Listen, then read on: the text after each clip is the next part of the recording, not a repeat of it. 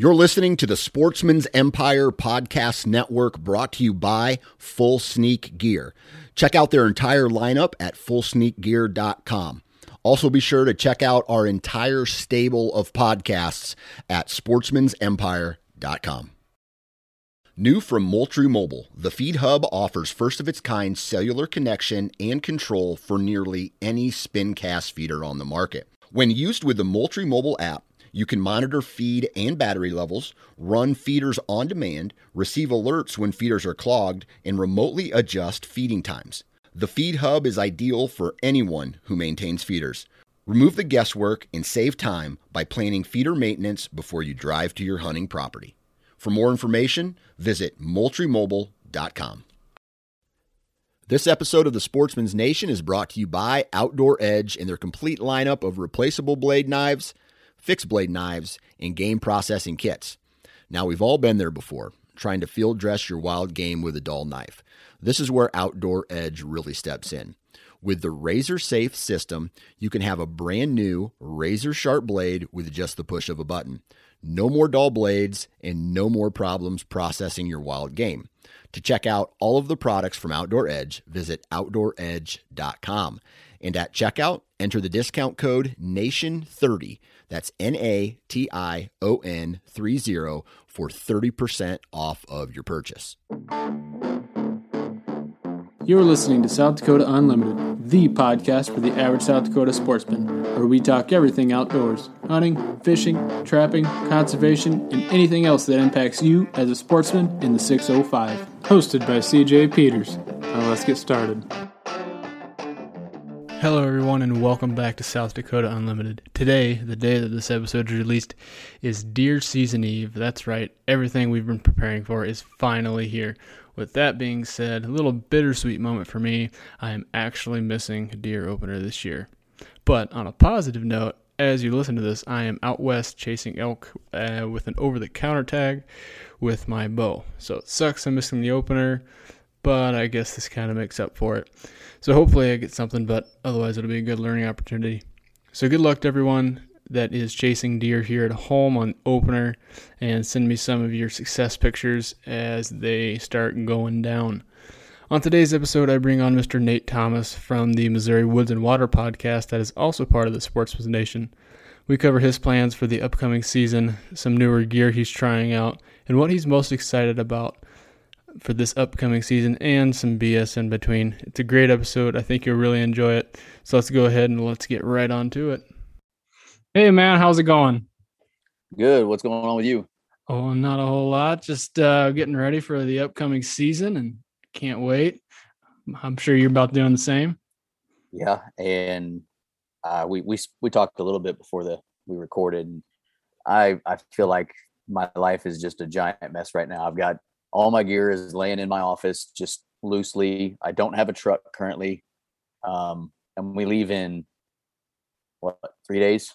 So, yep. I'm probably freaking out for no reason, but uh, I I feel like usually this is my fifth year going. I feel like usually I'm already totally com- completely packed and ready to go by now, but I'm just uh, I'll get it done. I'll Feels like behind the eight ball. I just feel like no matter when you start preparing, no matter what, it's like a last minute rush. Like I started getting stuff together for this hunt in I think March or April, and now I'm just like crap. I have two days till I leave. But yeah, and I should be better at this by now. This is my fifth year. This is your first, so you know, like yeah, that's why I'm not. I guess I shouldn't panic because I know where all my shit is. It's just not ready. So maybe that's why I'm just kind of being I'm procrastinating a little bit. Who knows? I'm, yeah, I'll be okay. Hopefully. Yeah, you'll get it already. But yeah. well, why don't we go ahead and start out? Tell everybody who you are, where you're from, what you do.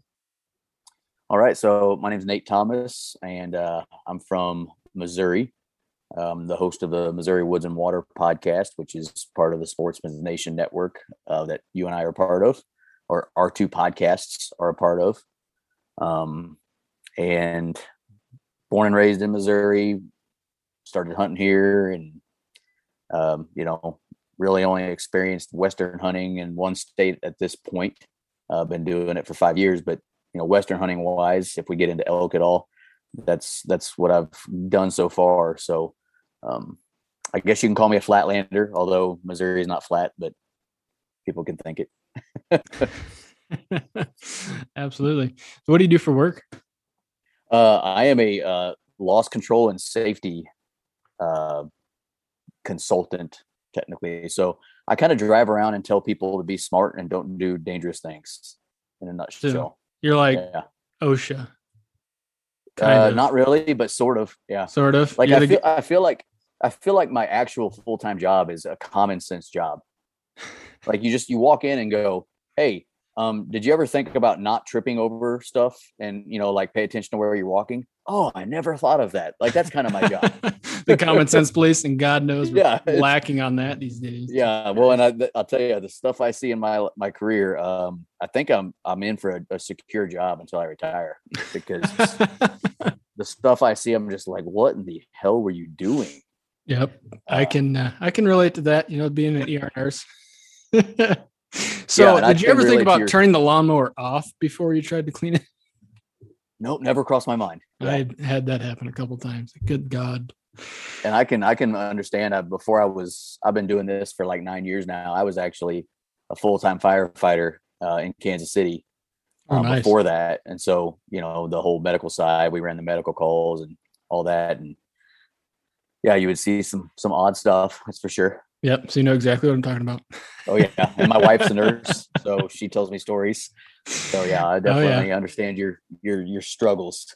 I mean, at some point, natural selection failed us. It's probably when medical care got better, but Yeah, that's a yeah whole you guys, different you're doing a good job of keeping the dumb ones alive. That's but I guess that's a good thing.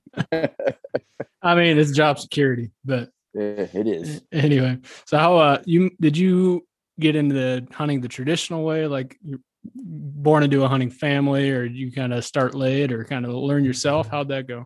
No, and that's what's kind of cool about our show. Not to go back to our show, but the three of us all have vastly different experiences with how we got into the outdoors. So I didn't grow up hunting. Uh, I didn't know anybody that did. None of my family did. I grew up camping and fishing. My dad loved fishing, still does. And so we would go camping at all these state parks in Missouri and other places. And we would go fly fishing and you know, regular fishing and whatever, but hunting wasn't even something I even thought about until I was in high school. And then I started dating my now wife. And uh, she grew up on a farm and her brothers hunted. And uh, her oldest brother took me turkey hunting when I was a teenager. And um, that started the problem. And then it graduated into deer. And now I'm sitting here going out west chasing elk. So I didn't start hunting whitetail. I don't know exactly what my age was, but I would say I I was around 20 when Awesome. I started hunting. Yep. Was that was that with a gun or was that with a bow? Yeah, traditionally, uh, especially from Missouri, the first time I went deer hunting was with a rifle. Um, that lasted maybe two years, and then I quickly was like, "This is fun and all, but what's that pointy thing? That stick with a pointy thing on the end of it? I like that. Looks cool." and uh, got into that. So yeah, That's awesome. So how long did it uh, take you to be, I guess, what you would consider successful in that? uh, I don't think I'm successful yet. you know, I mean, like, oh man, I'll tell you, not to not to give him a these people a big head. I, I'm just messing around, but when I first started bow hunting, I bet I went. I'll just say five years for argument's sake because I don't remember, but I bet I went five years, and I don't think I saw more than like five deer that entire time. Like I just went hunting. Um, I didn't care what the wind was. I didn't. I just went because that's what I did, right? And I didn't really have anybody to like ask questions to, or maybe I just didn't ask, so I just was doing it. And I never saw deer. And then I started listening to podcasts, actually Wired to Hunt, Mhm. and then Nine Finger Chronicles, which is Dan and, and then Mark Kenyon. At the time, Dan was Mark's co-host on Yep. Wired to Hunt. So I started listening to them and they would talk about wind and your scent and all these different things. And then I would start asking my brother-in-law, "Hey, how do you do this?" And he would, you know, teach me a little bit about it. And so I thought, okay, I'm going to start paying attention to my wind. And it was almost like a light bulb went off. All of a sudden, I would go hunting and I would see like five does that night. Or, you know, I'd see a buck walk through and I'm just like, wow, I'm the best hunter that ever lived. Uh, but, you know, really it was, I mean, it was several years of me beating my head against the wall. Not really have, I mean, I was still having fun, but it was like, how come I can't see deer? How come, you know, I, all these all guys are, but I don't. And it was really when I started asking questions to myself as to why I wasn't killing stuff. Then I started learning, and I'll, I'll be honest with you. To this day, I'm still learning. I I don't think I'll ever stop learning, especially getting started later. Um, I'll never I'll never master it, and I, if I ever do, I I I would guess you'd get bored of it, wouldn't you? I mean, I, I would think so. Yeah, so I hope I never master it. well, I think it's one of those things. It's just like, I guess anything in life. The moment you stop learning, you're, I mean, you're dead. I mean, if if you think you're that good that you stop learning, you're probably not going to be that good because exactly, yeah. there's always more to learn, no matter what it is. Yeah, there's um, always people that are better than you are, and so absolutely, if you can't learn something from somebody, then you're either too cocky to get better, or you're you're probably about done with whatever it is you're doing at that point. Yeah, so, you just you need to take a good long look in the mirror. Yeah, right. And I don't like looking at myself in the mirror. So and to eat some humble pie because that'll do it to you. Yep. But so when did when did you shoot your first buck? Just out of curiosity, or your first deer even with a bow? My first deer was with with a rifle. Mm-hmm. Um, like I told you, I started rifle hunting. Um, my first deer with a bow. Oh man, my memory is about as garbage as you could think here. Um, I'm looking at him. He's right there. Uh, gosh, I would say 13 years ago, somewhere in there, maybe. You know, awesome. what, yeah. So, I mean, if you really think about it, let's say 10 years ago, just for argument's sake, I've only been killing deer with a bow for a decade, and it's not like I do it every year. I haven't tagged mm-hmm. out every year. So, um, you know, there's a lot of learning left to do, which is why I love doing the podcast and listening to what I feel like is an inordinate inordinate number of podcasts. Right, I mm-hmm. listen to all kinds of stuff now because I, you can just learn so much just by listening to people bullshit more than I mean, you know, I love topics, but sometimes you just sit down and listen to people talk and you can learn what some things you can try to do are too. So yeah, I, I'll never stop learning. That's for sure. Yeah. It's just like, well, the working class bow hunter guys, they, they do it yeah. well. I mean, they just bolt, yep. like they just BS the entire time. But I've learned so much from their podcast, just listening to it. They're one of one of my favorite ones. They weren't yeah. one of my first ones, but they're definitely one of my favorites. Yeah, absolutely. And now it's just if you're not learning this day and age from some sort of media, whether it's YouTube or podcasts, like you're you're going to be behind the eight ball because there is so much content out there that is just absolutely phenomenal and loaded yeah. with things to learn. I remember listening to a show one time that when Dan was telling about his his upbringing and, and hunting, mm-hmm.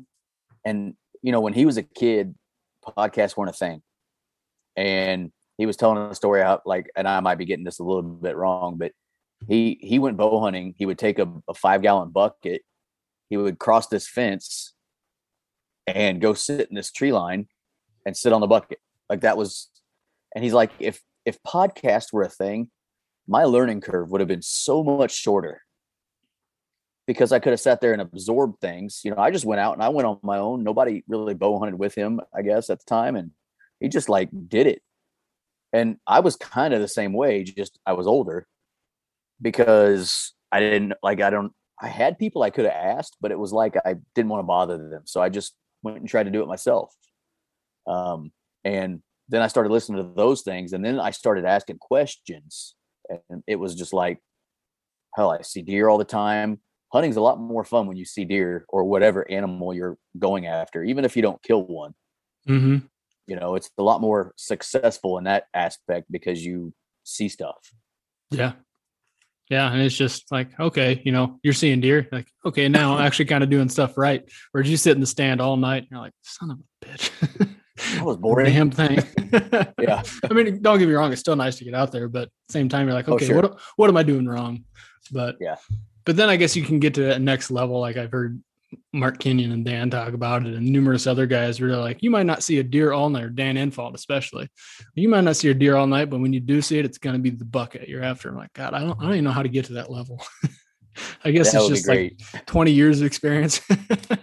yeah. And that's like I listen to guys like Dan Infalt and Mark and all them guys that, you know, or really anybody that I have a horrible time trying to explain this, but you you know, and I know dozens of guys and girls that are just straight up killers. hmm like they know how to hunt. They might not be in the industry and big names and anything like that but they know how to hunt. They know what the hell they're doing. And i look at them and go i wish i had a tenth of you know my pinky fingernail of the skill level that you do.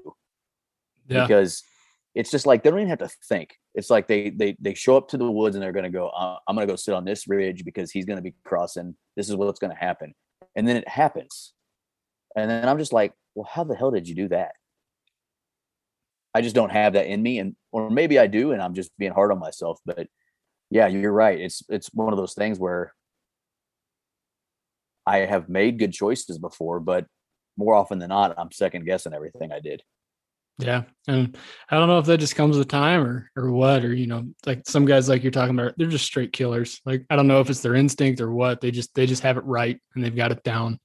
But That's I I firmly believe that it's hunting can be just like football or basketball. Some people are just naturally gifted, some aren't. yeah, I mean I don't know where you're I lie right. yet. I don't know where I lie yet. Uh, hopefully, I have a little natural talent, but there are some people that I'm just like, if I could follow around you all day, I'll I'll find something because you're gonna find it. Yeah, absolutely. And it, it- like I don't know. Have you heard of the guys uh, from Buckstorm? Buckstorm. or- yeah. So I actually just on Sunday I went antelope hunting with Travis, and just like to follow that guy around. Like I I did not grow up in a hunting family. You know, Right? did not anything like just to like watch what he does. She's like, what? How did you know to do that? Like what the what the hell? Like I get just it. Man. good at it. And then and then you just add, you add in. We're just talking about whitetail. Then you add in all the different species you can hunt, and you Yeah. and then you're like, oh, I got to learn how to do it with this species. And oh, what if I want to go hunt whitetail in South Dakota? I don't know if there's whitetail up there to be honest Oh with yeah, you. there is. Okay, thank you. Um, what if I want to go? I'm sure they're hunted differently than you're going to hunt them in Missouri, or even different spots of Missouri are hunted differently. So, yeah, you like you're only mastering like even if you feel like you're getting good, you're only maybe mastering your little county that you're hunting Mhm. in until you branch out and you're like, oh shit, this is different. I Yeah. gotta learn again. right? Like ag land completely. Like I grew up in Southern Iowa, and, and I kick myself to this day for not learning how to deer hunt when I was in Southern Iowa. you were in like the mecca of I was in the Mecca, and I was-. I learned how to. I learned how to fucking duck hunt of all things. I learned how to duck hunt in Southern Iowa. God damn it! you made some poor life choices, man. Yeah, we're not going to go there. I'm going to be a lot more beers deep if we start doing that. but anyway, and it, it just hunting from then. Well, well, you know, eastern half of South Dakota is a lot like the Midwest, like East River. Mhm. Until you start hitting the Missouri River breaks, then you get the West River, and it's kind of similar to Kansas, that open prairie, and it's just completely different. And just trying to find. Oh, right now I'm living in the Black Hills for the fall, and even that's its own animal. And like, so you get the hill country, or you can get the mountain bucks, or the agland bucks, or the prairie bucks, and it's just like you. c- And they all If you can master different- all those, yeah, exactly. Yeah. It's just like if you can master those, all those, then you're a god in and of itself. It's never going to be me, unfortunately. Yeah. Yeah, same here. But I'll at least enjoy trying. you know, and and like I said, I'm not even close to being what I think is a great hunter. And instead of focusing just on whitetail, I've gotten so ate up with archery hunting and hunting. Now we go out to Colorado right now every year and chase them over the counter early season like idiots. And it's amazing the difference, you know, from your first year to your fifth year, how much you really have learned Mhm. um, while still being bone dry on the tag filling thing. Like I have not killed an elk yet, but man, I feel so much more confident than I did the first couple of years that if if I can get in one this year or whatever, I feel like I can make it happen. You know, it's you you do feel like you do learn, but there's still like I'm still such a green elk hunter, I'm sure. I mean, this is just the tip of the iceberg, I would think, especially when you've only got 10 to 14 days a year to go Yeah. hunt them. That's Yeah. it. That's my only chance. Yeah, it's not like So- you're a resident. Excuse Nope. me. Gets to spend Nope. like you know they can they can be out there in the winter, they can be out there in the spring looking at them, summer, and they can just No spend. scouting. I Yeah. don't get to do that. And it's just like you with whitetail in the summer or wherever you're at throughout the year. But anyway, so I guess let's get into the main topic. Tell us about your season. Obviously, you got an elk hunt coming up in Colorado. Yep. Over the counter. That's how it start. It, yeah, it's going to kick off with elk. Um, we actually leave, and like I said, three days earlier to go hunt OTC archery elk. Um, we we've had a couple a rough couple years with it. Um, OTC units in Colorado, and I think in every state that's got OTC units have really gotten busy and I Mhm. don't mean that in any bad way. It's everybody's right to go check that out, but it's also made the hunting really difficult. And uh, you know, my first few years it was really good, so we got lazy with buying points or putting in points for other states, you know, that sort of stuff. And so now we're kind of in that little zone where we don't have enough points to draw anything anywhere else or even in Colorado. So we have to you know go back to that otc type of stuff. And um anyways so we leave in three days for that uh always excited. There's always that like hunting season officially begins for us when we drive away. And um there's always that like almost like uh christmas eve when you were a kid like excitement you know Christmas is here. And, you know, whether we see elk or not, it's always a great time. You know, it's, you're never going to experience that sitting on your couch. And we love it. It's some of the best times I've ever had in my life going out there and, you know, chasing them around, chasing what I call the, the timber ghost around because it's just like, I've never seen an 800 pound animal be so quiet at times uh, in a bunch of deadfall that I have to jump over you know, or whatever. And so yeah, that we start there. Um and then we'll come back to Missouri. Missouri's archery season starts September 15th. Uh I probably will not be hunting that early. It really depends on a few things, but my main property that I hunt usually goes pretty quiet when the the whitetail go hardhorn Mm. um, right after they go hardhorn. Um, Dan Johnson kind of talks about that shift, Yeah. and I, I really do see it in that property. Like I'll have bucks all summer long, and then they go hardhorned and they're just like gone.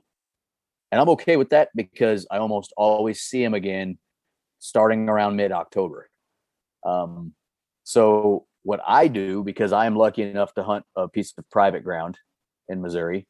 Um, it's very small. It's only about 15 acres that I hunt right now. So Mhm. it's not like I'm hunting 4,000 acres of whatever the hell I want to, but um, I use trail cameras to kind of help me decide, hey, are they starting to show back up here and there? Wh- What do we got going on?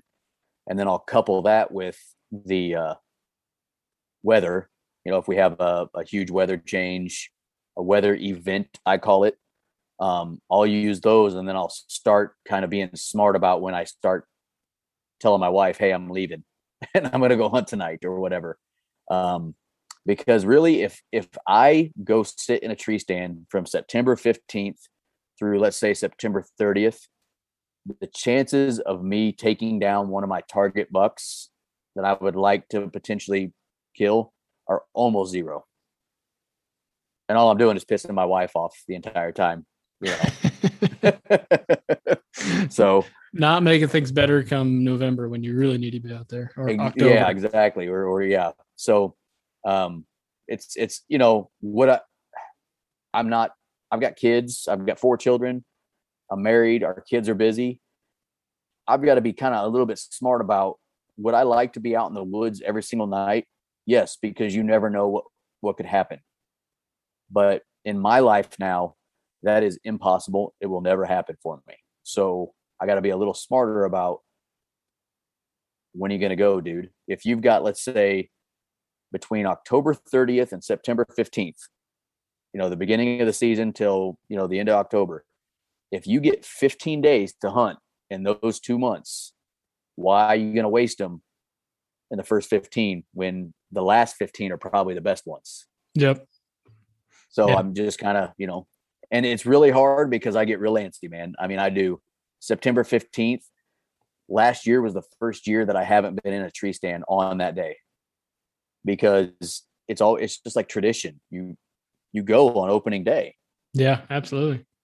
And uh, last year I didn't because it was hot as balls outside and mosquitoes all over the place. And I'm like, I'm not going to see a deer that I want to kill most likely anyways. So I'm just going to stay home.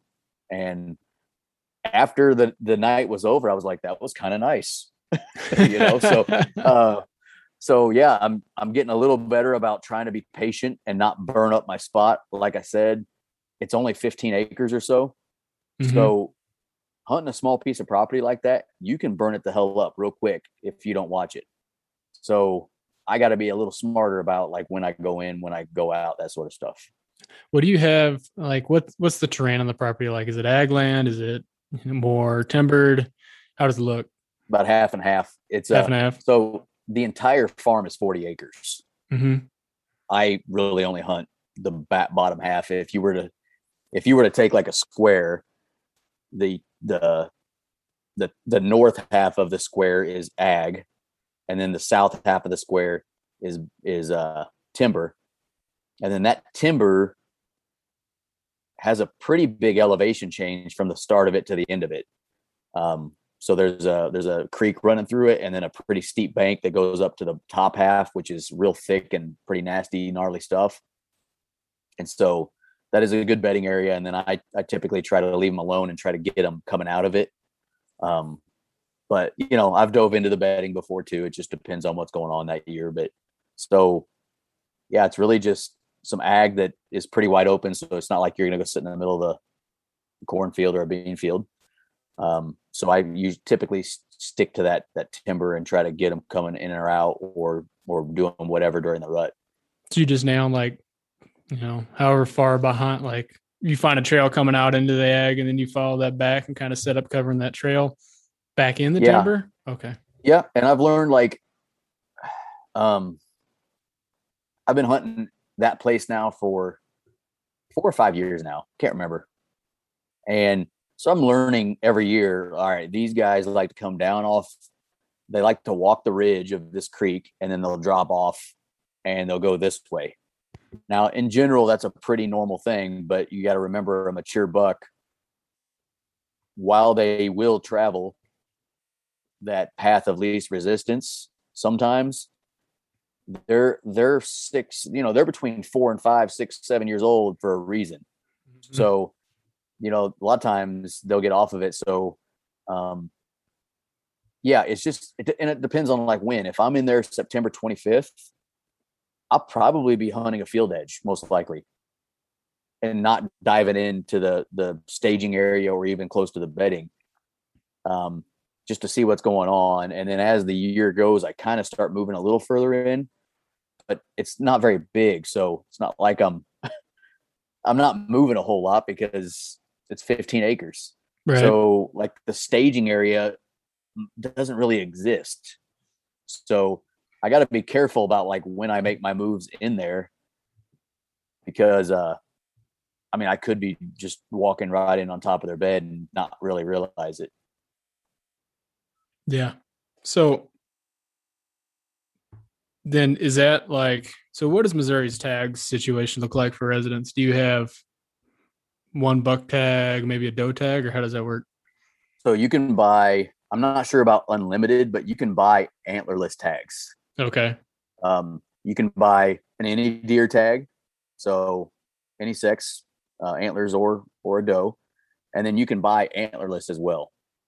Um, in Missouri, you can kill two bucks a year.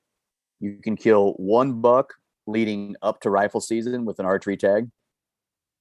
And then you can kill a second buck utilizing that rifle tag. Uh, you have to buy a firearms tag during that 10 day rifle season. And uh, if you don't kill one during that rifle portion, you can kill a second buck the remaining archery season after that.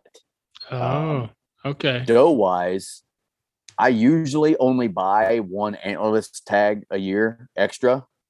So I'm not really sure how many you could actually buy, but I would be perfectly happy with a buck and a doe if I got them or two bucks or whatever. So I don't really need that much more meat. And honestly, mm-hmm. two deer is quite a bit of meat for me. So, um, anyways, yeah, that's kind of the situation. You you can end up with two bucks, but you can't just kill two right off the bat and be done.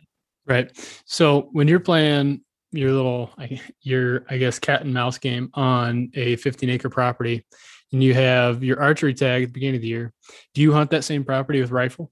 or do you nope. buy a rifle oh, tag? I, I, have, I mm-hmm. have, mm-hmm. but I have another farm that I hunt that is a large farm, about 200 acres. Mm-hmm. But, but literally, and I don't, I'm kind of joking when I say this, but there's like freaking seven trees on the entire place. So, like, you're hunting a lot of ditches and yep. trying to like do pinch points, and literally, you'll sit in the ditch waiting, you know, that sort of stuff. Um, so that farm is much more conducive to rifle hunting if I'm going to take the the boomstick out. Mm-hmm. Um, the the smaller place that's got timber, I have hunted it with a rifle, um, but it's just yeah, it's and you can you can hunt the field there. There is an ag field. It's just uh, it's just going to be harder. So that open farm is a little easier to rifle hunt if that's what you're going to do. Right. Yeah. When, when is the rifle season in Missouri? Um,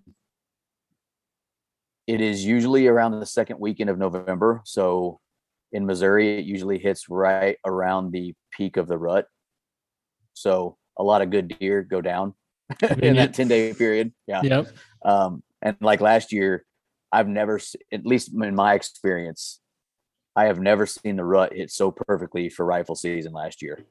Um, I mean, and and and you know you can look at it two ways like some people hate that rifle season is in the middle of the rut because it kills a lot of bucks and i understand that you know while i while missouri is a terrific whitetail state you know that probably doesn't help it but on the other hand you put rifle season in the beginning of december let's say less people are able to harvest a good deer or a good buck and you might have less interest in the sport as it goes. So, I mean, I can see both arguments for it. Um, I don't love it, but I don't make the rules, so I'll do what yeah.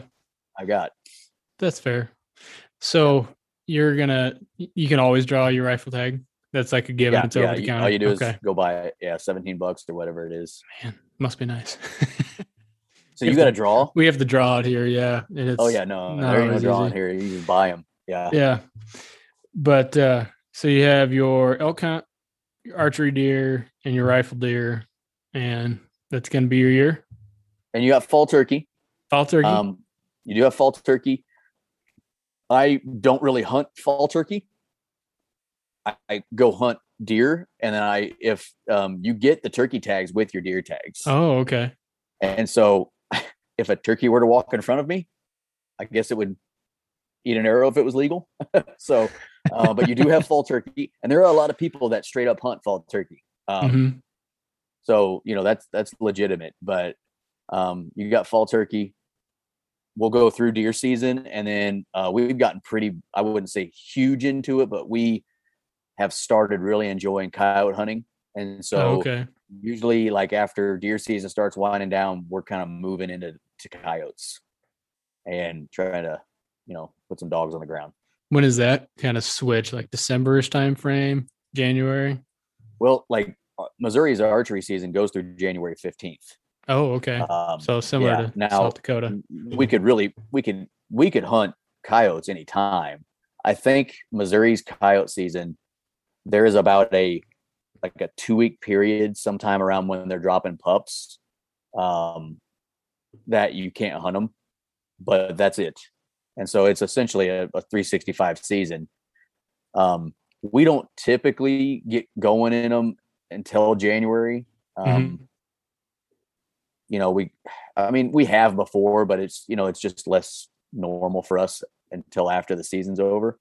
Um, and then we have a lot of fun until spring hits and, you know, and then we've even hunted them this summer some more and it's, it's fun.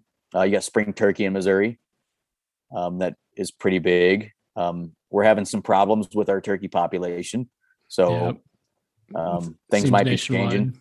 Yeah, yeah, it really does. I don't think it's a Missouri problem. It's kind of everybody, but mm-hmm. I I would expect some changes in our tag numbers or something at some point um, because of that. So that's a but, but that's a huge thing in Missouri. Turkey seasons. It's not as big as deer season, but it's pretty big. Mm-hmm. Yeah, I don't know that it's huge in South Dakota, but there are people who do it. It's definitely bigger in Iowa, where I grew up. A lot of people turkey hunt more. But so out of I mean, your, go ahead. Go ahead. No, it's good. I was just gonna say, out of your seasons that are coming up here, what would you, what would you say the tag is that you're most excited for? Um, if I could write the script, there is a a buck I would love to shoot with my bow. Oh, and so you got you got target if, buck. If I got if I got nothing else, I would be happy. Yeah. Awesome. Well, so yeah. it's your your target buck for the year, number one thing you want to kill. I would say so. Yep. Okay. Yep. Most important question: Did you name him? I did. All right. I am a huge, I am a freaking huge fan of nicknaming deer. Okay. Yep. And if you ever listen to our show, Micah thinks it's stupid. So we always fight about it and it's fun. Um, so I am a fan of nicknaming deer and I'm also not real creative. So when I first started nicknaming deer, I thought, how the hell am I going to name these things? I don't, what am I going to say? Like that cool guy or whatever. So I grew up playing the video game Mortal Kombat and watching the movies and stuff, and they got badass names. So I started naming my deer after Mortal Kombat characters. So take it for what it's worth, man. Uh, this buck that I'm after, his nickname is Reptile. Reptile, which is a Mortal Kombat character. okay. what what is he just like a describe him? Is he like a big typical, big non-typical drop tine buck? He is a he's a there's no drop tines. He's he's a, a really tall, um, really tall, basically a mainframe ape, but he's got quite a bit of garbage coming mm-hmm. out. And um, I have no idea what he's going to score. He's a mature deer, and that's really all I give a shit about. But um, he just he's got he he's got it going for me. Like he makes my heart pump when I see pictures of him, and I think I can kill him if I play it right. So, um, yeah, he's just he's he's he's real tall. Like I don't even think he's past his ears, but he is just skyscraping, just up, and um, he's just a cool deer. So awesome. Um, yeah, I think he'll be a good deer as far as like the score goes, which I think is dumb anyway you know like if if you love a deer if you if a deer makes you excited and you want to use your tag on them do it and if someone else thinks that that was dumb well i don't care what you think that wasn't your tag it was mine yep screw you, you know, i wish i wish there was a little more of that but you know like just congratulate somebody instead of saying well i wouldn't have shot him well i don't care so yeah, well, I did, um, and, and I'm happy about it. So yeah, and and like I said, he's a mature deer, so and yeah, he's going to score awesome. good too. But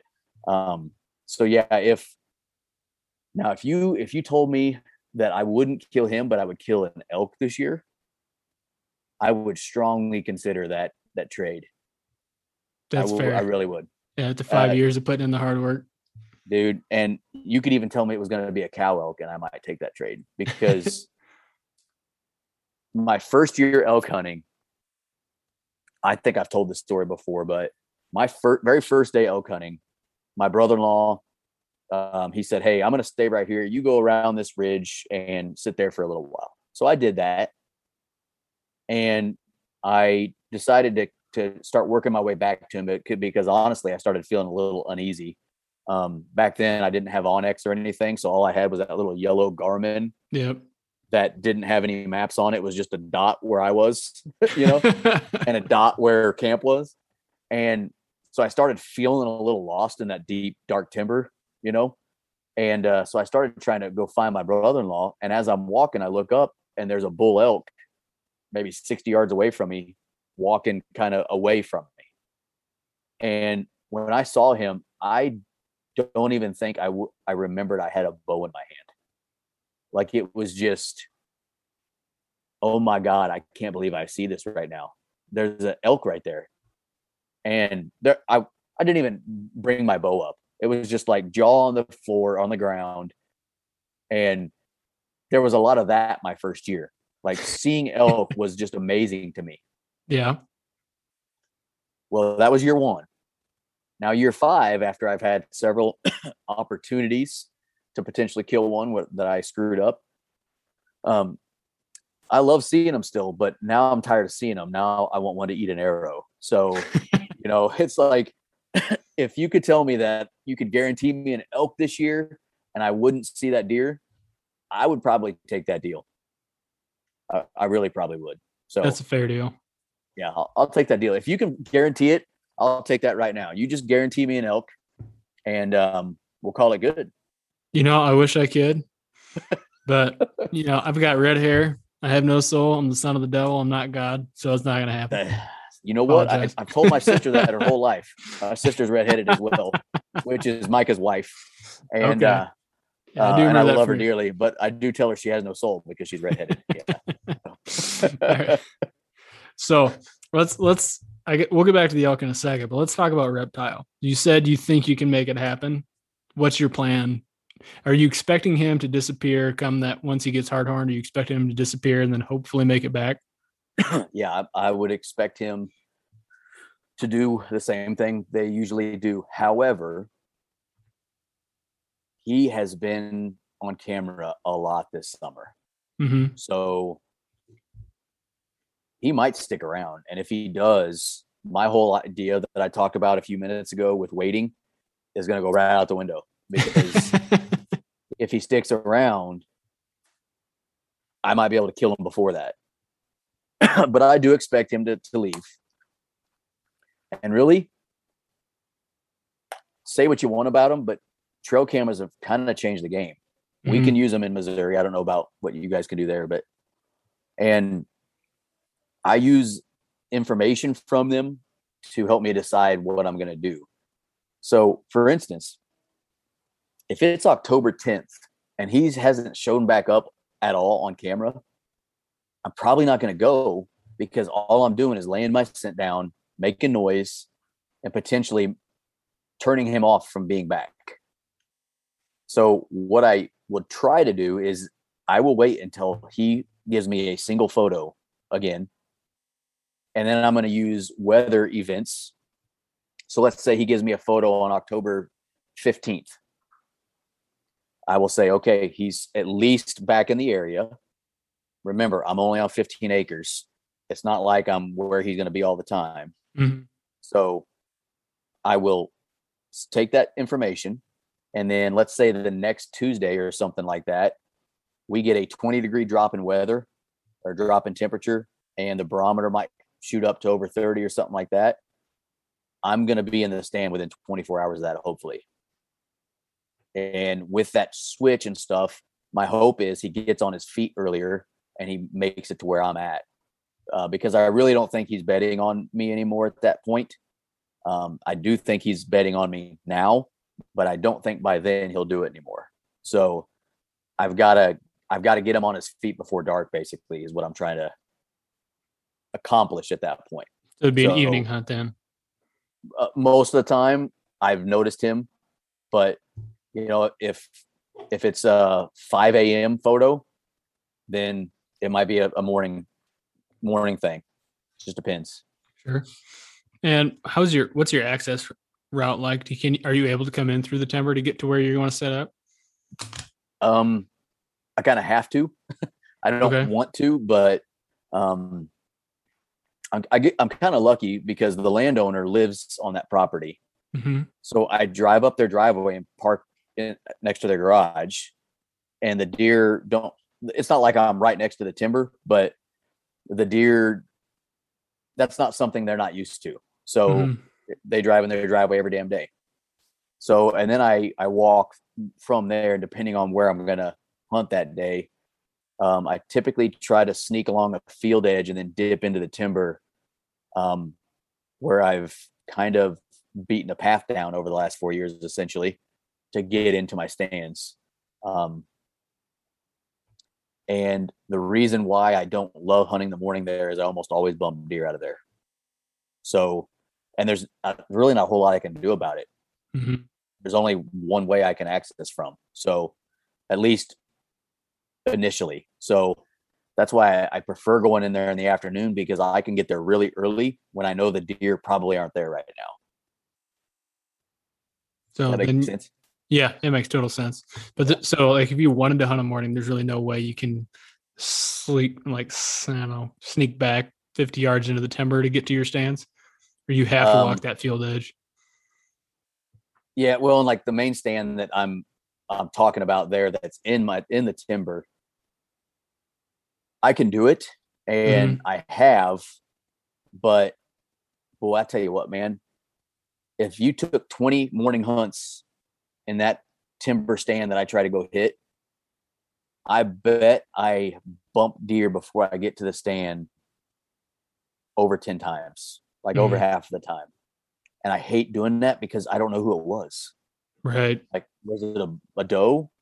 Probably, but I don't know it because it's freaking dark. you know, and I do everything. Like, I walk as slow as I can. I don't have any lights on, which maybe I should. Maybe I should turn lights on and just, you know,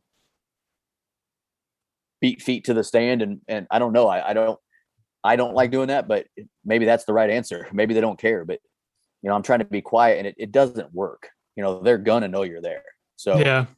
um yeah it, that's that's the one difficult thing with morning hunts is i just i don't know if they're there or not and it would make sense for them to still be there because that's before they go back to bed Mhm. so i kind of want them there before they go back to bed so it's kind of like a damned if you do damned if you don't thing um evening hunts there i don't want them there when i show up i want them coming out of bed so I usually can get in there pretty easily.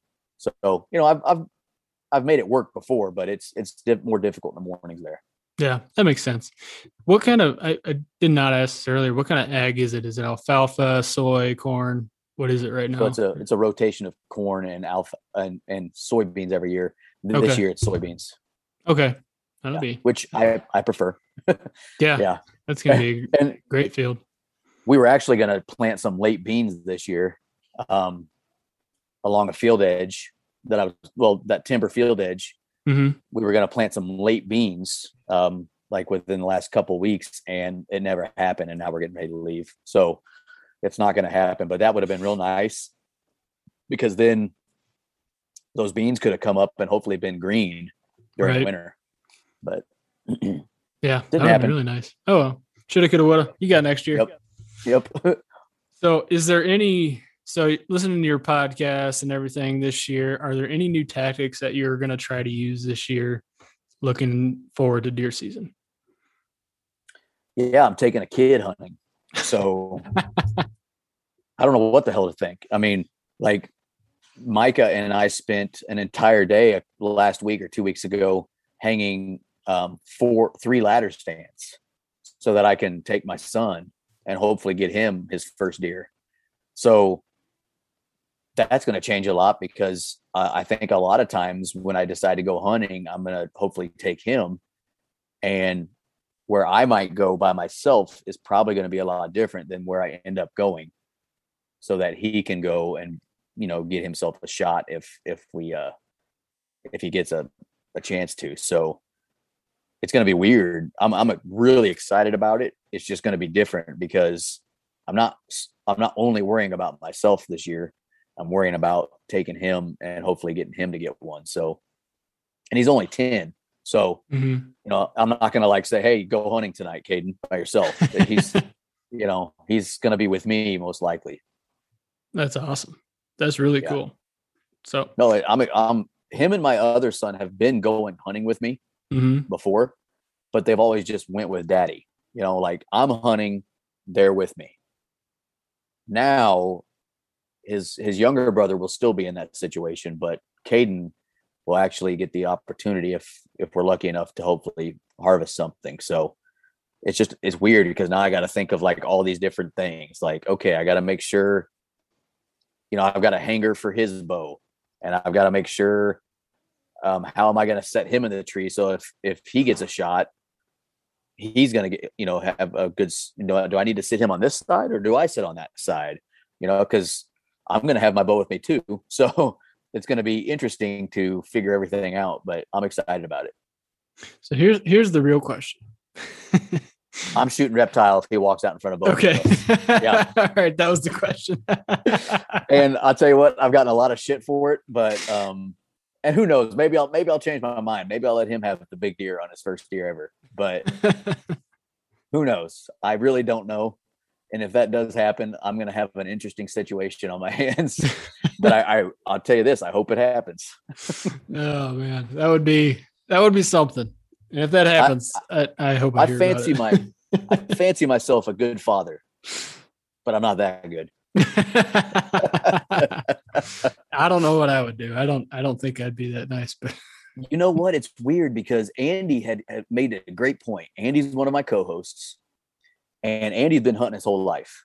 And the first deer he ever killed was a big deer. And everybody says, you know, oh, you're ruined. You're never gonna, you know. And Andy's been deer hunting his whole life since then, right? Mhm. He he he actually thinks it's better for a kid to start with a big deer because then they're hooked. Like it's forever.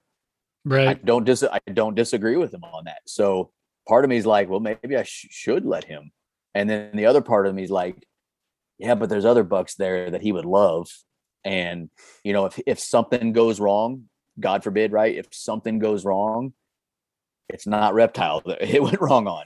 Now, now I can mess up too. I'm 100. percent I can mess up too, but you know, so I've had all those thoughts going through my head. I really hope he's with me when if that deer steps out. That'd be great, great to have happen. So we'll see. That'd be awesome, but also an ethical dilemma or a parental would. dilemma. yes, it would.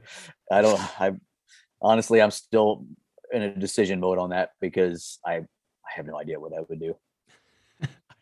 I I can't help you with that. I really can't. I'm not even a father Yeah. yet. So No, I'm I'm sorry. Yeah, and so I have no idea. So I can't help anybody out there with the same problem. Sorry. So you mentioned before the sto- st- well, wow, I can't talk. So you mentioned before the show, before we started recording, that you were uh, testing out some new broadheads. What did you decide to go with this year?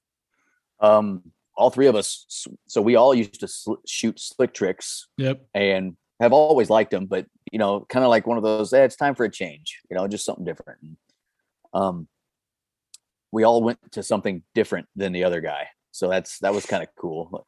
Um, funny enough. So I went with, uh, Iron Wills, Oh, nice. uh, Iron Will solids. I sold my firstborn child and bought those.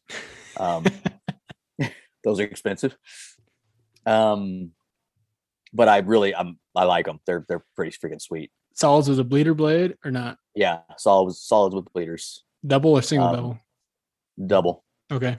which I'm kind of regretting now, but I'm after. So this show hasn't even come out yet, but we were showed a recorded a show with Lusk Archery, who was a Mhm. broadhead tester, and we brought this up in the show, and and uh, he basically said you can't go wrong with any of their Iron Wills, but he also said he really liked their single bevel. So, um, whatever. I bought the solid, the regular solids, not the wide, just the regular Yep. solid.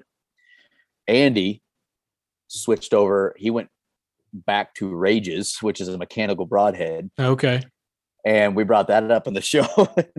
uh, by the end of the show, Andy was ordering a new broadhead for himself, and he hopes it's here by the time we leave next week. So, um, which which range wrong was it? Was it um, hypodermic or Trypan. Trypans? Trypans. Trypan. Okay. yeah. And he actually ordered another mechanical but John was a huge fan of a, me- a mechanical blade called, and I don't know anything about mechanicals. I've never shot them. So, but John uh, Lusk was a huge fan of a, a mechanical blade called the Sevr, Sevr I've never heard brand. of Uh, it. Okay. and um, he was able to like shoot that brand through the steel plate five times as a mechanical blade, which Holy is crap. crazy. So he's he said if you're gonna have a mechanical, I really like those. So by the end of the show, Andy was literally ordering. so that was pretty cool. And then Micah went with a, a newer broadhead that uh probably not a lot of people even know about yet, but it's called the Thorn Crown. Mm-mm. Heard of that one yet? Nope. You need to Google that after we we get done with Thorn this. crown. I'm gonna write that Yeah. down.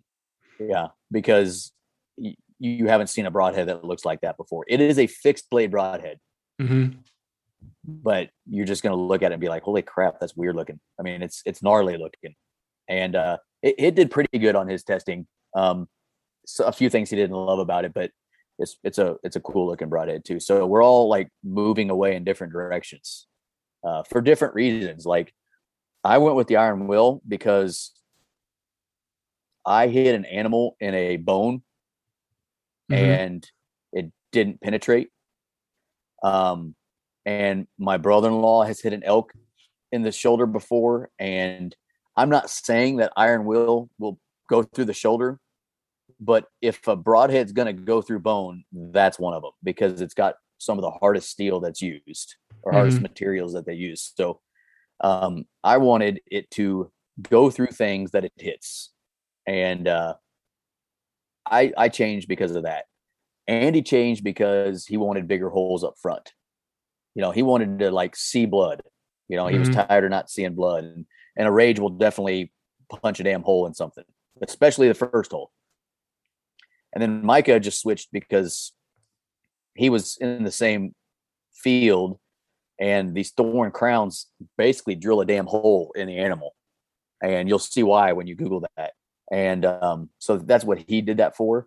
So we all had kind of different reasons why we wanted to switch.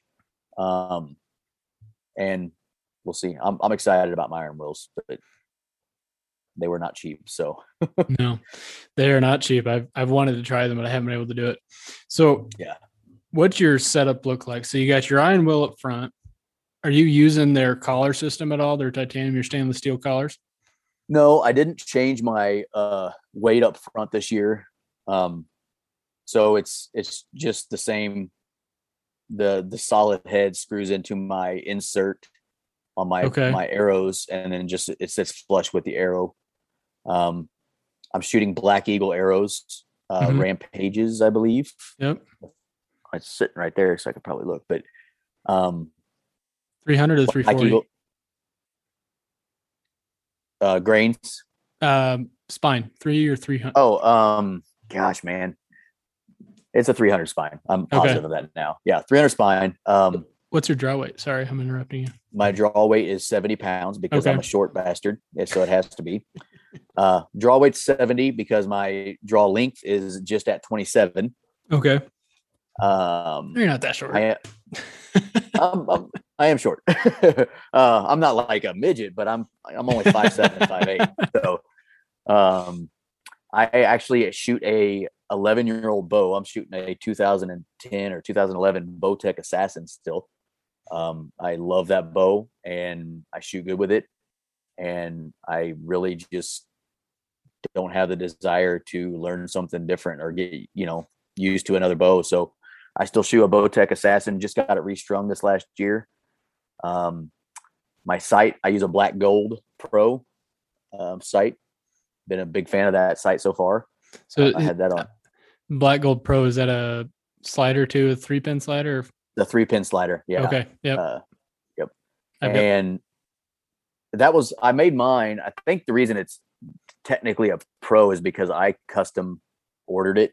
oh, you know, okay. so like I got to pick the pin colors and what size and um like um I did the dovetail or whatever the hell that's called Yep. The dovetail um, attachment. set up. So and the reason I did or- ordered it custom is because uh red red optics really starburst on me really badly. Hmm. And so I wanted all three green pins or like a yellow and a green, but I went all three greens. and um, so I got to just basically make it myself. So I think it's really basically a pro because of that. But hell, I don't really know. Um, and then let's see what else. My release, I honestly don't remember. I think it's called a True Ball Short and Sweeter. Yeah, I got the same one. I freaking love and that release. I I was gonna switch to a thumb release, and I talked to my art my bow guy, who is a well-known archery guy, um, who doesn't like to get a lot of attention. So I won't say his name, but he's he's he just knows stuff. Mm-hmm. And I was using this just cheap ass trigger. I don't even know what it was at this point. And he told me to try out a few, and I got that short and sweeter. And I got short fingers because I'm not a tall person. And I was shooting a trigger um, release that had the uh, the trigger came out straight perpendicular mm-hmm. at a mm-hmm. 90 degree angle from your string, right? And I didn't even realize how much I was reaching before. But that short and sweeter, I got the swept-back trigger version. Yep. And oh my gosh, it is so nice. I can just rest my my finger right on it and I can use that back tension and just almost it's it's so nice. And so uh I actually have two of them in case my first one breaks. I got a backup and um, I'll probably keep shooting those as long as they make them. I'm there. A lot of people are moving over to like thumb releases mm-hmm. and um, the other kind. I forget the name at the top off the top of my head. Back tension release. Yeah, the tension release. And they look a lot of. I mean, they look cool, but I I shoot good, and I don't really feel like changing. So I'm still going to shoot that trigger release until I'm made to switch. yep, I don't blame you. I love that thing. Yeah yeah, so that's my setup, and I'm happy with it. I mean, I've been shooting the same setup now for probably four, close to five years. Same arrows, that sort of stuff. So, um, really happy with it. Awesome. What would you say your uh, effective range is going out to Colorado? What's your max? Uh, are we talking about an animal that has no idea I'm there? Yeah, we'll say that. Okay because that definitely changes. Like if they're mm-hmm. alert to you, a 70 yard shot's a bad idea or whatever, right? Yep. But um, if the animal was not alert to me, I would feel comfortable around 70 yards probably. What do you practice out in the summertime? Out to practice out to like 120. I mean, just just random stuff. I've I've got my own little range here at my house. Nice. And so I can walk hell, I can walk 200 yards back there if I wanted to. But um, so yeah, I'll shoot my field tips and my broadheads just as just random distances all the way out to like 80, 90 yards. I don't really love shooting my broadheads much further than that because you're shooting a little 16 inch broadhead target. and if you're a little off, you could lose everything. And, it, so, and when you're shooting Iron Wills, you really don't want to remortgage the house. Fucking forty dollar broadhead. I don't really want to lose it. Yeah.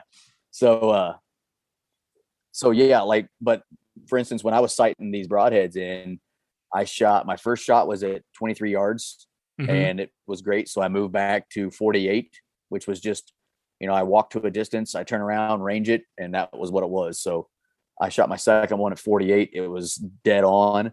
And then I moved back to 67 yards and it was dead on. And I said, well, this arrow is good. And then I did the same thing with the other two heads that I had. And um, I felt great. So I, I would say I would take a 70 yard shot if everything was perfect. Mm-hmm. Elk wasn't aware I was there. I didn't have anything in the way, and I had all the time in the world to prepare for the shot. If you're going to rush it, that's a real bad idea. If you're going to, if he he or she is aware that you're there, they're going to be halfway to the next county by the time that arrow gets there mm-hmm. because they're already on, you know, antsy or something like that. Um, same thing with a whitetail. Like if they know you're there, they're going to drop so quick by the time that arrow gets there. Eh, I just think that's a bad idea.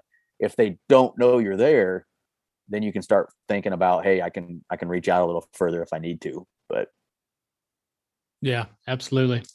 So here's a real controversial question. Are you going to take a frontal shot if you get the opportunity? on an elk. On an elk, let's say he's 40 yards. 40, no, probably not. How about 20? Yes. Yeah. All Yeah. right, that's fair. I don't know what I would do yet. I don't know. um, practice it here at home. Like, um, Yeah. my brother-in-law Russell does this. He actually spray paints like an elk on a hay bale. Now you can't do use a broadhead on it, hmm and then like just go and like watch. Uh, oh gosh, the, you know, born and raised guys Yep. and all the guys that take these frontal shots, they kind of explain where you want to hit, right? And if like if you feel good with a frontal shot and you feel like you can execute it, it's a deadly shot. It's I mean, if you do the right thing. Now, if you hit them in the wrong spot, that's why like at 40 yards, I, I'm not so sure, man, because they can move real fast. You know, like Mhm. just a quick turn. And at 20 yards, it's a lot closer, so it's a little less likely that you'll miss that target you're hitting. But at 40 yards, I mean, they can be, damn near be broadside by the time that arrow gets there, and now you might be punching a shoulder or something. So, yeah, I I'll do it. I, I think I would at 20 yards. That's fair. I mean, you got a little room, little margin of error at 20 yards with a frontal Yeah. shot. Now, now Yeah. I'm also saying I might be that dude after the fact that might be going. Um, now, what had happened was and what had happened was uh, I should not have taken that shot. So I have no idea. yeah, you're kicking yourself the rest of the time. But Yeah. Well, that's that's I'm sure you're way very confident at 20 yards and 40 and 50 if you're shooting out the 120 all summer. I don't mean to be like this. Shouldn't hopefully it doesn't come across cocky or or not cocky. Um, what's the word? Yeah.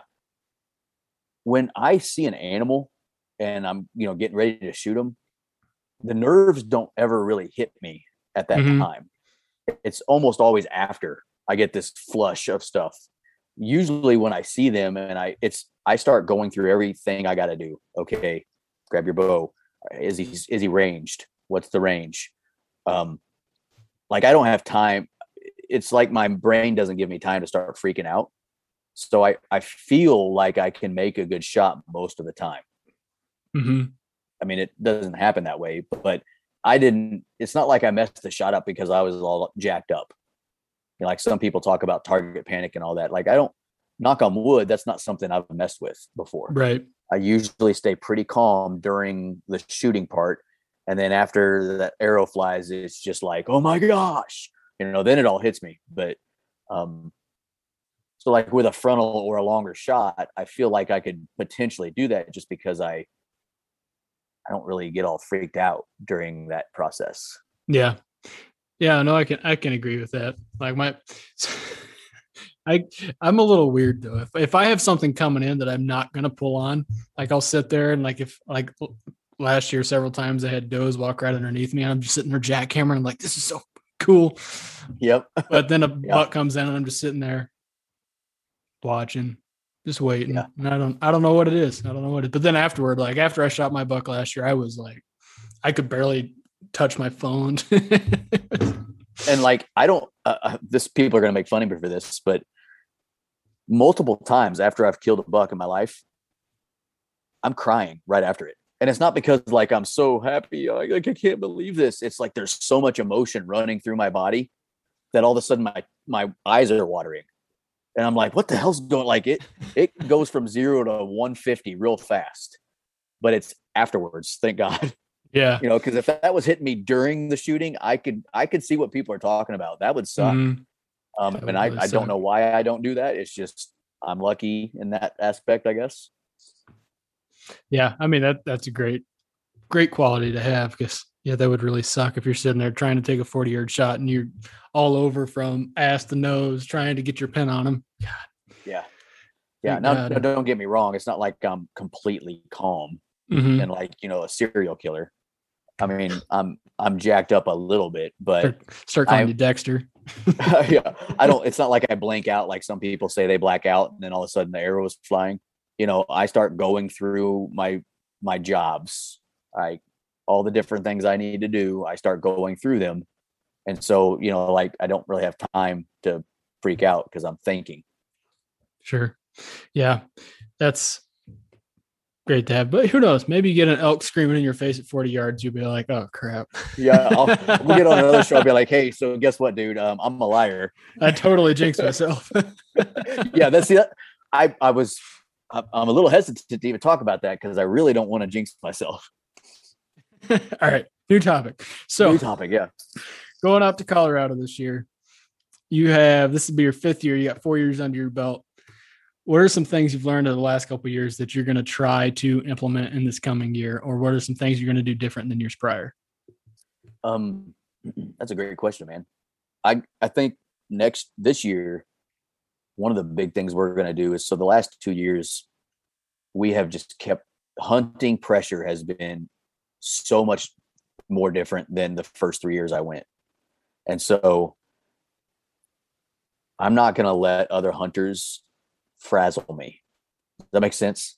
Mm-hmm. Like last year, last year I was out of my game from day one. Like it was holy sh- holy shit. There's dudes camping in the middle of the freaking mountain. These elk are supposed to be in now.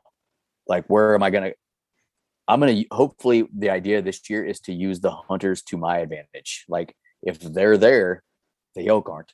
So I'm gonna try. So I'm gonna go find the elk. And last year, I think it was like I was upset because oh, that's where they're supposed to be. Now what? So I'm gonna use like I'm just gonna roll with the punches this year if it's the same thing. And um, what else? Uh, there will be no bugling from me if if there's a lot of pressure. Um, first off, remember I'm going on season starts September 2nd mm-hmm. in Colorado. They're really not rutting yet, and so you might hear a bugle the entire time we're there, but they're so pressured and they're not rutting yet that if I bugle, I'm just gonna have 50 hunters flood towards me. It's probably if it sounds good. I hope it does. Uh, so, you know, I probably I'll, I'll have the bugle tube with me, but most likely won't use it unless I get in some crazy situation. And um, I am going to personally try to be a lot more patient than I normally am. Like if if I get there, if I get to the bottom of a mountain in a morning, and I know that my goal is to get to the top by the time the wind switches, I don't know why, but it's like I'm in a marathon. It's like I'm I'm in a sprint race, and I'm just right up the mountain. And I, I need to do a little better job of slowing down, and you know, using a spot and then getting to the next spot and setting up and doing what I want and make it to the to the top or wherever I want to be in a slower fashion so that I'm I'm hunting more quality time if that makes sense. Mm-hmm. Instead of just getting to the next spot. Like, oh, I got to get here. Well, I'm going to hunt there, you know, a little better instead of just like going. Mm-hmm. Kind of like keep your eyes open and, and, and try not to blow past everything in between yeah like instead of saying hey we got to get to the top of the mountain and if we walk by something it's not like i'm like running and being loud but i'm just going to go slow it, uh, slow hunt you know? Maybe act like a cow try to do some cow calling and then set up and wait for half an hour see if he comes in quietly and if not then i'll do the same thing again and i'll make it to where i need to and instead i'll just kind of do it a little slower. Sure. Hopefully just out of curiosity, how many guys are you going with that have tags? Five. Five. And all five you have tags? Yeah, there's six of us going. Five will have tags. Okay. So how do you guys do you guys set up a base camp then and then kind of mm-hmm. go off from there and meet up at night? Yeah, we set up a base camp and then um, usually go off in pairs. Okay. Now we won't have pairs because we'll have an odd man out. So he'll either be by himself or he might hook into one of the, the groups of two. Um, typically though and it'll probably be like this again we are in pairs but then when we get up into an area a lot of times we'll split off from each other and we'll we'll put a waypoint on the map and we'll say hey we'll try to meet back up here sometime after the wind switched you know around lunch and we'll we'll get together then. Um just so we're not as loud you know two people is louder than one. Right. And you know if you've ever watched like the born and raised stuff which is great mm-hmm and you know a lot of times the the caller will stay back and the hunter will go forward and get the elk before it gets to the caller that's a great idea but they're not bugling we can't do that the way we're hunting right now so having two guys is just twice as loud is really all it is. Right. Um, so we do stay together some, but we'll also split off so that we can kind of cover a little more and hopefully, you know, if we are on a bench, maybe one of us is on the top side of it, the other one's on the bottom side of it. And, you know, if there's anything in that bench, we uh hopefully will stumble by it or get it to come into a, a quiet call sequence or something like that.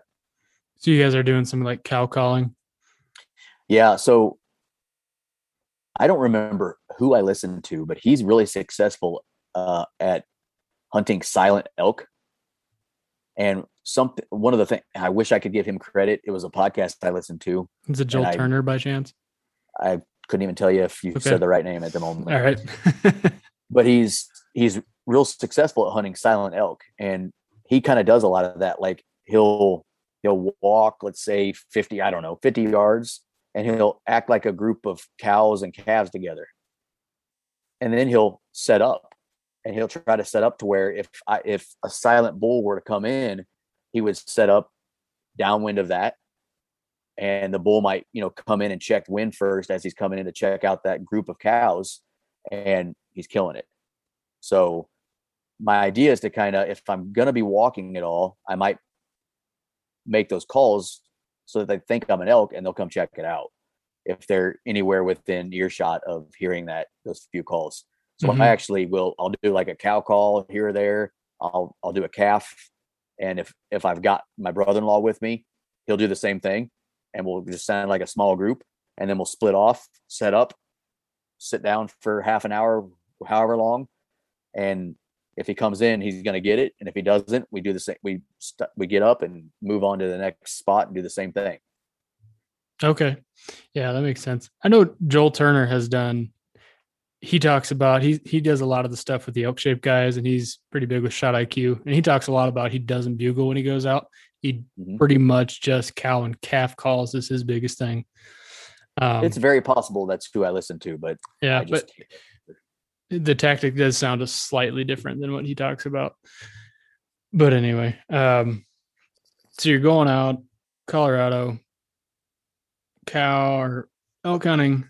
Um, what's some new gear that you have aside from your Iron Ironville broadheads that you're bringing with you this year Yeah. that you're excited about? awesome new gear here. Hmm. Well, okay. I've got a one person tent. I've got a mummy sleeping bag. Uh, I've got a Jetboil, a Sawyer squeeze. And the reason I have those items is there's a decent chance that we're going to stay out on the mountain overnight and try to get a little further, um, or at least be ahead of other people the next morning Right. um, where we're going, there's no seven miles deep stuff. Um, like you hear people talk about that that's not where we're at. There's so many trails all over the place that everywhere is, is within a two or three miles of some trail. So, Mhm. um, but anyway, but we can be ahead of others. So I did, I got that stuff because we might actually do an overnight type of setup where we're not back at base camp. So got that stuff.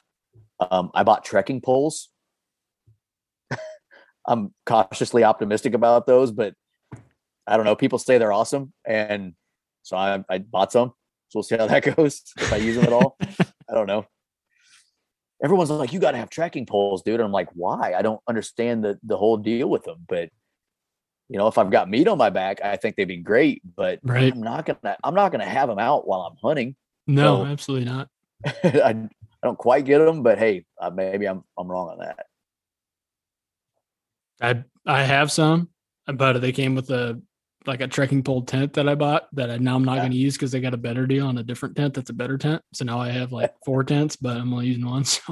So They were I- twenty. They were twenty five bucks. So I was like, Yeah, "There you go." yeah, We'll- you're not we'll- out we'll much. Yeah, yeah, Yeah. So uh, that's and I actually got some. What, what else did I get? Oh, um, I told you my brother in law drew New Mexico. oh yeah, So we both bought uh, Garmin InReach Minis this oh year, sweet, so that we can communicate. So that if something happens to them or they get something down and need some help down in New Mexico, because we won't be too far from New Mexico where we're hunting. hmm um, you know, we can potentially get to them in half a day or vice versa. And so uh, that way we can actually communicate because where we're going, there's no cell service for a while. and they don't know because they've never been to where they're going. So okay. um, we're gonna we bought those, and that was we got those set up actually the other night. Seems pretty cool. You just go into the app on the Garmin app and send your message, and it's supposed to show up on the other person's phone with their with their mini. So Nice. pretty little cool deal. They're they're tiny too. I mean, like literally three inches long, maybe. Like Sure. It's, it's pretty cool. Do you have maps on them at all? I can't remember if those do or not. Because I think the I think regular do. inReaches do. I think they do. And I got on the the app had maps, hmm but they were just um like your regular uh street street view maps, like just the green. I didn't see where there was a satellite option, so I'm still using my onX. And actually, I have onX and base map because I I'm neurotic and it like I'm like, what if one goes bad? Like, you know, the map's messed up or something while I'm out there. So I actually have both. Base you map's like- so cheap, man. Base map's 30 bucks for an entire year, maybe even 20. That's And you get every state. So I'm like, ah, that yeah, that's and I really like base map. Uh, I also like things about onX too. So it's like I'll just get them both. it's kind of a no brainer, I guess. Yeah, That's yeah, I, fair. mean, I guess it was thirty dollars I didn't have to spend, but we had uh it was two or three years ago. One of the guys actually their offline maps failed, and so he was sitting on the mountain and he didn't have an, his maps were all blurred out, like they were just. So he actually had to stick with somebody because he didn't know where he was. Yeah, he had to wait until he was back into town and got service, and he was able to re-download the maps. And something went wrong with the. I don't think the app was updated or something. Shit. And so ever since then, I've been a little like paranoid about that happening. Um, so like make sure folks before you go into the wilderness, download your maps and then make sure you go offline Mhm. before you go to make sure everything's good. Um, but even then, sometimes stuff can go wrong because it is technology. So I have them both. That way, if something goes wrong, I got both. That's a good idea. I didn't even think Yeah. about that. I'm also going. we're going to see how this goes, but I'm bringing. At this point, I've only got two battery packs. My battery life on my phone sucks. I'm probably going to buy a third, possibly a fourth battery pack. That's not the worst idea because that would really suck to just like die, Yeah, you know, out in the middle, and you're like, oh crap. But yeah. My phone, like I said, it, it's an iPhone seven. It's been through the ringer. The battery's not great, but I had to buy so much other crap that I was like, I don't, I can't upgrade this right now. So I was like, well, I'll just buy more battery packs naturally. good thing is your your battery life should get a little better when you put it into airplane mode, Yeah. you know. But yeah, mine mine will die probably by the end of the day too. And so, but airplane mode definitely helps for sure. Oh, it definitely does, but it, I don't know how much I'll be using onX actually. And guess Um, we'll if you're anything out. like me, you're looking at it every 30 seconds. well, I don't I know mean, freaking why. That's how I it's am like- here too. I'm like, oh, Yeah, it's here, not like you're I went 50 yards. What changed? nothing. But yeah, you're still nothing. looking. Yeah. Yeah, that's me too. Like uh, I don't know why I'm doing that. It's, it's not like I'm gonna walk off a cliff if I don't look at my onX. I could use my eyeballs, right? But it's just almost like second nature. Like every time you stop, you grab the phone and you look at your map. Yep. I don't know if it's just because I don't have social media and I'm not like, it's not like I check social media that much anyway, but I'm always doing something on my phone. Usually it's Googling something absolutely completely idiotic, but Yeah. Yeah, I don't know. But we'll see, I guess. I'm looking forward to it. Sounds like you're looking forward to it. I hope you guys get something down this year. Oh, same. I, I'll tell you what. We have a uh, we have a I don't know what you call it, a mini series. It's not a mini series because it comes out the same time as our normal show, but we have a part of our our podcast called Tales of the Chase. hmm and it is it is strictly stories from people's hunts. So if you kill an elk, you got to promise to come on and talk about it. All right. I'm And probably if- not going if- to. If I kill an elk, I'll do the same for you. Uh, that sounds I'll, good. Yeah. I'll, I'll tell the whole world if I kill an elk. Oh, that'd be great. I hope you do, man. I'd be, I'd love to hear that story. But Yeah, I mean, oh, being my first year, I'm really not expecting to come away with an elk. I'm just expecting to have an experience and then figure out what I did wrong, everything I did wrong. or at least I- two things I did wrong. I think you're looking at it the right way. I, I would tell you that go into your first year just excited to to be there. You know, just learn as much as you can. Uh, just have fun. You know, I mean, you got to re- remember, you and I are going to hunt over the counter archery in the beginning of September. So I'm assuming where you're going, they're also not rutting yet Mm-hmm. and you're in an over the counter archery unit that is already horrid odds. So the statistical odds of anybody and honestly killing are are very slim. So if you go into it not expecting to kill something, expecting to learn, have fun, and honestly, I would consider it a successful year if you just see an elk. You know, Yeah. just like within a hundred yards of you, if you can see an elk within a hundred yards of you, I would be ecstatic. I, I, you know, I want to kill one now, sure, but I didn't see an elk last year. I just want to mm-hmm. see one now. Like I just want to see one again, and then I want it to die, in that in that order. So Yeah, I mean, going. I I told the guy I'm going with. I was like, I don't like success. This time is defined as one coming back alive, two, like just learning something, whether it's how elk use wallows, how elk use the terrain, how elk use that area, how the hunting pressure is in that area. I don't I don't know what it's going to be, and then three, it'll be an ultimate success if we even see an elk from like 500 yards away. Yeah. that'll be it. But and then you can use the the the genius words of my brother-in-law Russell, who is, um, he's the one, he's the only one that's killed a bull elk in the five years I've been going. So I I consider him the best elk hunter out of our group, and he's got he's a man of very few words. So I'm like, hey Russ, what do I do? Like, how do I do this? He said it's easy. See elk, kill elk, eat elk. Oh, that's all I Oh, have to do. Okay. That's all I have to do. I appreciate that tip. Of, So do what Russell says. See the elk, kill the elk, eat the elk. All right. And you'll be good to go. that seems like that seems like some very solid advice, and I Yeah, hope I, mean, can if follow you really that. think about it, it's, it's a solid bit of advice. It's It just really not as is. easy as he says. it's it's very practical. now, we'll see how it goes. right. All Yeah. right. So, other than Russell's words of wisdom, wrapping up here, any last words of advice or encouragement going into this season for anybody listening?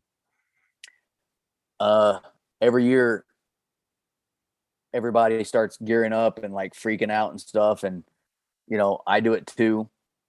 Have fun. Like that's what hunting's supposed to be. Have fun. Be happy with what you do. Don't worry about what other people think about what it is you did. Just have fun and enjoy what you're doing, right? Um every year people start pressing because like it's too you know, like they haven't killed that deer yet or whatever. Don't press like just remember what it's supposed to be about. I understand you're you're you know want to kill it, but remember what it's supposed to be about. And then I'm tired of I think m- my listeners understand that I'm not the biggest fan of social media. I, I it has its place, but I, I hate when people judge others based on what they decided to kill Mhm. you know, because they think they're some some god or whatever. So um, be happy. Try this. Try to be happy for other people when they've killed something. As long as they did it legally. If somebody went and poached something, yeah, you know, hang them. But don't. You know, why? Why do you got to judge somebody because they shot a two and a half year old buck on a piece of public ground? Who? Who? Who are you? like what made you god to say what that person could do with their tag so have fun and be happy for others and you know that would be a great year i think for everybody Absolutely. I completely agree. I think that's a great note to end on. Don't be an asshole. don't, don't be a dick Yeah, if we could just start teaching that in preschool, fuck, the world would be a lot better. Anyway, thing is i think we try to and then we grow up and become dickheads so yeah, probably because we're dealing with other dickheads. Anyway. there you go that's right well, Nate, I appreciate you taking the time to come on. It's a good hey, time. thanks for having me buddy yeah, best of luck to you coming up. appreciate it And that is a wrap, folks. I hope you all enjoyed it. head on over and check out those uh, guys from the Missouri Woods and Water podcast at their social media at Missouri Woods and Water. They've got a lot of great content and they're pretty fun to follow along with. While you're at it, I'd really appreciate it if you give me a follow at South Dakota Unlimited on Facebook and Instagram. And once again, as the season starts up, good luck to everyone who's getting out in the next week or so. And I hope you are successful. And send me your pictures.